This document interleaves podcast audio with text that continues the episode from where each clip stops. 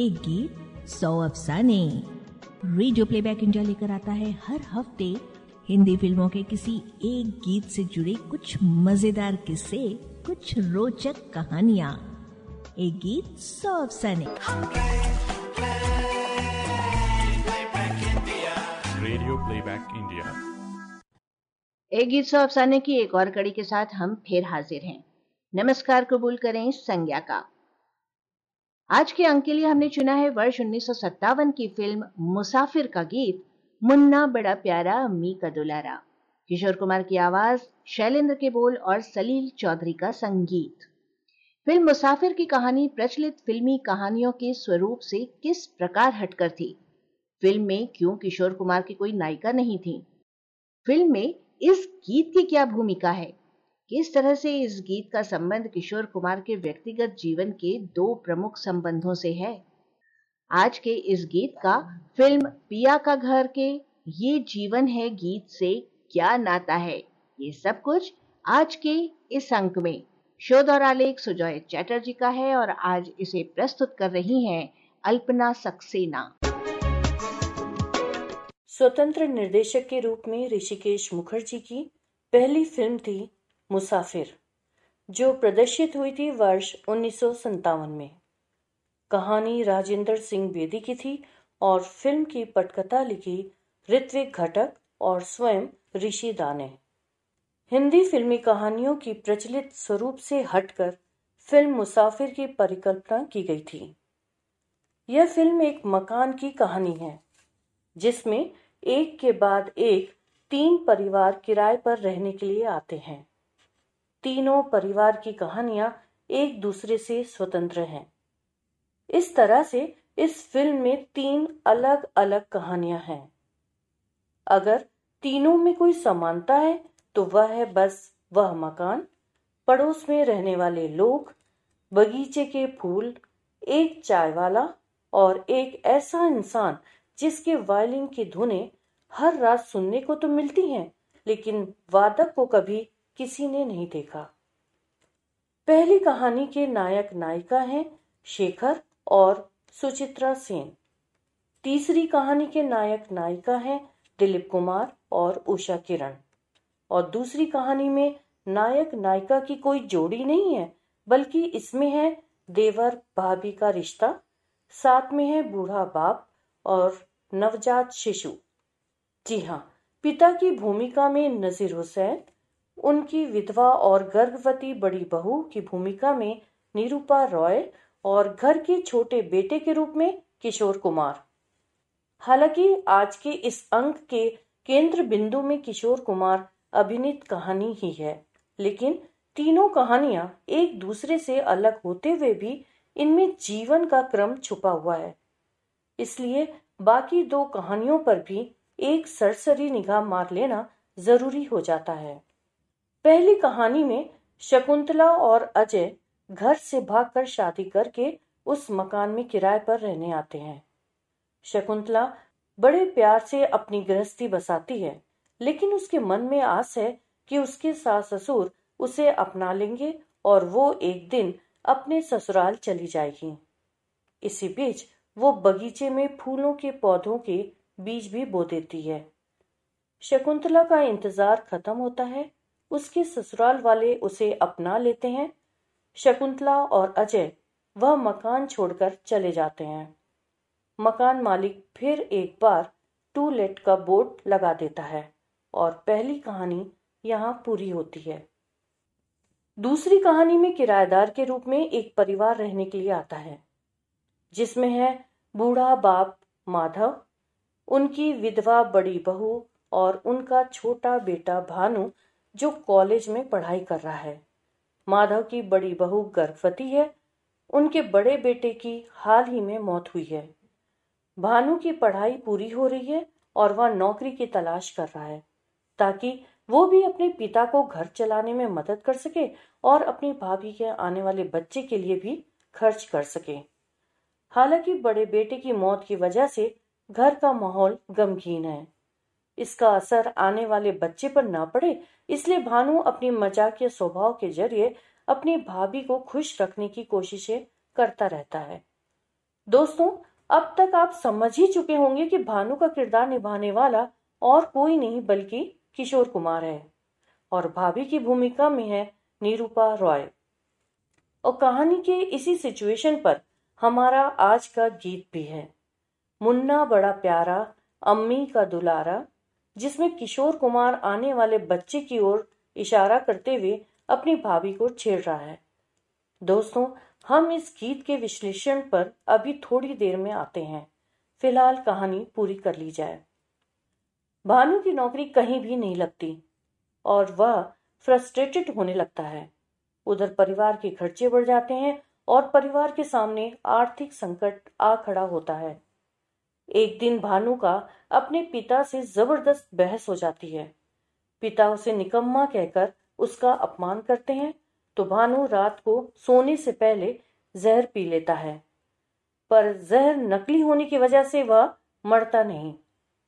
भानु की जब आँखें खुलती हैं तो अपने सामने अपने रोते हुए पिता और भाभी को पाता है। कुछ ही दिनों में भानु की एक दूसरे शहर में नौकरी लग जाती है। उसके भाभी भी एक शिशु को जन्म देती है। परिवार में खुशियाँ लौट आती हैं और वे सभी हँसी खुशी उस मकान को छोड़कर दूसरे शहर स्थानांतरित हो जाते हैं। शकुंतला द्वारा बोए गए बीज अंकुरित होने लगते हैं। और तीसरी कहानी कुछ कुछ ओ हेनरी की कहानी द लास्ट लीफ से प्रेरित लगती है। खाली मकान में किराएदार के रूप में अब की बार आते हैं एक वकील उनकी विधवा बेटी उषा और उषा का दिव्यांग बेटा राजा जो चल फिर नहीं सकता। पूर्व किराएदारों की तरह इन्हें भी रात को किसी के द्वारा बजाए जा रहे वॉयलिन की धुनें सुनने को मिलती हैं। खासतौर से राजा उससे काफ़ी प्रभावित होता है और उससे मिलने का जिद करता है। वायलिन की आवाज़ पगला बाबू के वायलिन की है और वो किसी से नहीं मिलते, किसी से बात नहीं करते। पर राजा के बारे में जानकर वे उससे मिलने आते हैं। तभी उषा को यह देखकर झटका लगता है कि पगला बाबू और कोई नहीं बल्कि उसका पूर्व प्रेमी है, जिनसे उसकी शादी नहीं हो पाई थी। पगला बाबू को कैंसर है और वो अपनी अंतिम साँसें गिन रहा है। उसके आखिर के दिनों में उषा उनका ख्याल रखती है और पगला बाबू के प्रयासों से राजा अपने पाँव पर चलने लगता है। वह अपनी अक्षमता पर विजय प्राप्त कर लेता है। पगला बाबू चल बसते हैं। उधर बगीचे में शकुंतला द्वारा बोए पौधों में फूल खिलने लगते हैं और यहाँ आकर पूरी होती है फ़िल्म मुसाफिर की कहानी। दोस्तों, इस तरह से मुसाफिर की तीन कहानियाँ जीवन के तीन अहम पक्ष, विवाह, जन्म और मरण का क्रम से बोध कराती है। तीनों कहानियाँ जैसे एक ही हार के तीन फूल हैं। और वह मकान इतना शुभ है कि वहाँ जो भी आया, उसका भला ही हुआ। दोस्तों, अब हम वापस लौटते हैं दूसरी कहानी पर, जहाँ किशोर कुमार, निरूपा रॉय को छेड़ रहे हैं। मुन्ना बड़ा प्यारा, अम्मी का दुलारा, कोई कहे चाँद, कोई आँख का तारा, गीत गाते हुए। देवर भाभी के रिश्ते पर गीतकार शैलेंद्र के लिखे इस बेहतरीन गीत में मातृत्व का दुलार भी है और देवर भाभी के मधुर संबंध का मिठास भी। सरल से सरल शब्दों के प्रयोग के बावजूद गीत अत्यंत प्रभावशाली बन पड़ा है। सलील चौधरी ने इस गीत की धुन के लिए गोवा की लोक धुन का सहारा लिया है, लेकिन किशोर कुमार ने इसे बिल्कुल अपने अंदाज में गाकर और इस पर अभिनय करके इसे पूर्ण रूप से अपना बना लिया है। अब यह केवल किशोर कुमार का गीत बनकर रह गया है। गीत में कुल तीन अंतरे हैं। पहले अंतरे में बच्चे के हंसने रोने की बात कही गई है तो तीसरे अंतरे में बच्चे के छुप जाने और फिर उसे माँ की आँखों में खोज पाने का सुंदर चित्रण है। पर दूसरा अंतरा इनसे अलग और बेहद खास है, जिसमें एक दिन बच्चा माँ से कहता है, क्यों फूंकती है चूल्हा? क्यों ना रोटियों का पेड़ हम लगा लें? आम तोड़े, रोटी तोड़े, रोटी आम खा लें। काहे करें रोज रोज तू ये जमीला जवाब में अम्मी को आई हँसी। हंस के वो कहने लगी, लाल, मेहनत के बिना रोटी किस घर में पकी इस तरह से बच्चे का अपनी माँ की तकलीफ़ को देखकर परेशान हो उठना। यह गीत एक सुंदर संदेश समाज को देता है। दोस्तों फ़िल्म मुसाफिर की कहानी और आज के इस गीत की बातें तो हमने कर ली। लेकिन कहीं ना कहीं इस गीत का एक संबंध किशोर कुमार के निजी जीवन से भी रहा है। और आश्चर्य की बात देखिए कि अपने निजी जीवन में भी किशोर कुमार का अपनी माँ और अपनी भाभी के साथ गहरा संबंध रहा है। किशोर कुमार की माँ का नाम गौरी देवी था, जो एक सम्रांत परिवार से ताल्लुक रखती थी। किशोर कुमार अपनी माँ के बहुत करीब थे। किशोरदा वैसे ही बहुत भावुक इंसान थे। जब उनकी माँ का स्वर्गवास हुआ, तब किशोरदा पर गहरा असर हुआ। उन्होंने अपनी जुहू वाले बंगले का नाम अपनी माँ के नाम पर गौरी कुंज रखा। हाल ही में यह बंगला क्रिकेटर विराट कोहली ने खरीद लिया है और बंगले को उन्होंने एक आलीशान रेस्टोरेंट में परिवर्तित किया है। इसकी घोषणा करते समय विराट ने मीडिया के सामने किशोर दा का गाया, मेरे महबूब कयामत होगी गीत गाकर भी सुनाया। अब ज़िक्र किशोरदा की भाभी जी, यानी दादा मुनि अशोक कुमार की पत्नी शोभा जी का। जब उन दोनों की शादी हुई थी, तब किशोरदा केवल आठ वर्ष के थे। दोनों भाइयों में करीब अठारह साल का फ़र्क होने की वजह से शोभा जी रिश्ते में किशोरदा की भाभी होते हुए भी अपने उस नन्हे देवर के लिए माँ समान थी। जब किशोर दा खंडवा से बंबई चले आए, तब वे दादा मुनि के घर पर ही रहा करते थे और शोभा जी उनका पूरा पूरा ख्याल रखती थी। हालाँकि अशोक कुमार उस जमाने में सुपरस्टार थे। उनकी पत्नी शोभा जी बहुत ही घरेलू जीवन बिताती थी। फिल्मी दुनिया की चकाचौंध से बिल्कुल दूर रहकर अपने चार बच्चों के साथ साथ देवर किशोर दा का वो बहुत निष्ठा से भरण पोषण करती थी। हालाँकि लंबे समय तक शोभा जी अपने इसी नाजुक स्वभाव के चलते बॉलीवुड से दूर दूर रहीं। बस एक बार के लिए साल उन्नीस में शोभा जी ने दादा मुनि के साथ विवाह की पचासवीं सालगिरह को धूमधाम से मनाने के लिए बंबई के सी रॉक होटल में एक बहुत ही बड़े जलसे का आयोजन किया और उस आयोजन की पूरी योजना उन्होंने ही बनाई। लेकिन सालगिरह के ठीक चार दिन पहले एक अनहोनी घट गई। शोभा जी चल बसी। उन्नीस सौ सतासी के अप्रैल महीने का वह दिन था। शोभा जी का पार्थिव शरीर उनके घर पर रखा हुआ था। परिचित लोग अंतिम दर्शन के लिए आ रहे थे।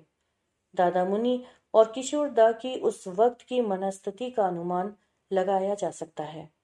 ऐसे में दादा मुनि ने किशोरदास से कहा कि वे चाहते हैं कि शोभा जी की अंतिम यात्रा किशोरदा के गाय उस गीत से हो जो शोभा जी का सबसे पसंदीदा गाना था। किशोरदा उस समय इस हालत में नहीं थे कि कोई गाना गा सके। अपनी माँ समान भाभी की अकस्मात मौत ने उन्हें गहरा सदमा दिया था। फिर भी दादा मुनि बार बार आग्रह करने लगे कि किशोर गीत गाए और उनकी पत्नी का जनाजा उठे। अंत में किशोरदा के मुख से गीत के बोल फूट पड़े।